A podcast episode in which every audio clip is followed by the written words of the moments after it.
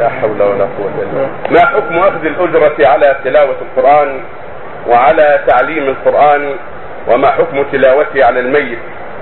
هذا في التفصيل. أما التلاوة فقد ذكر غير واحد إجماع العلماء على تحريم أخذ الأجرة على التلاوة.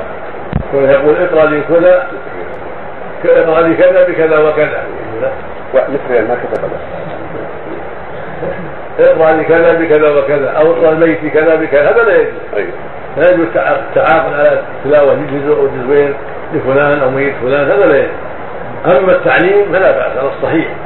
يتعاقد مع إنسان يعلم في مدرسة أو يدرس في مدرسة للطلبة بشيء معلوم كل شهر لا بأس لأن محتاج إلى هذا الشيء. والنبي قال إنها حق ما أخذ أجر كتاب الله. التعليم القراءة على المرضى هذا لا بأس بالأجرة فيه. أما مجرد التلاوة لا.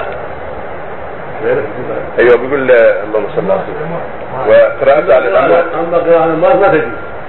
الميت مع إذا مات انتهى ما يسمع القرآن ولا ينتهي بالقران لكن يدعى له بالمغفره والرحمة.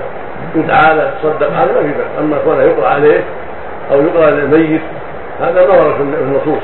بعض أهل العلم قالوا إن إذا قرأ وثوب له لا بأس لكن يقول ليس عليه دليل. فالاولى ترك ذلك ولكن يدعو له بالخير والرحمة والمغفرة. يتصدق عنه هذا هو اللي أجمع العلماء على ذلك أجمع العلماء على أن الميت ينتفع بالصدقه وبالدعاء. أيوه. نعم. طيب يا شيخ والمنطقة وكذلك ينتفع إذا قضي عنه دينه ينتفع بذلك.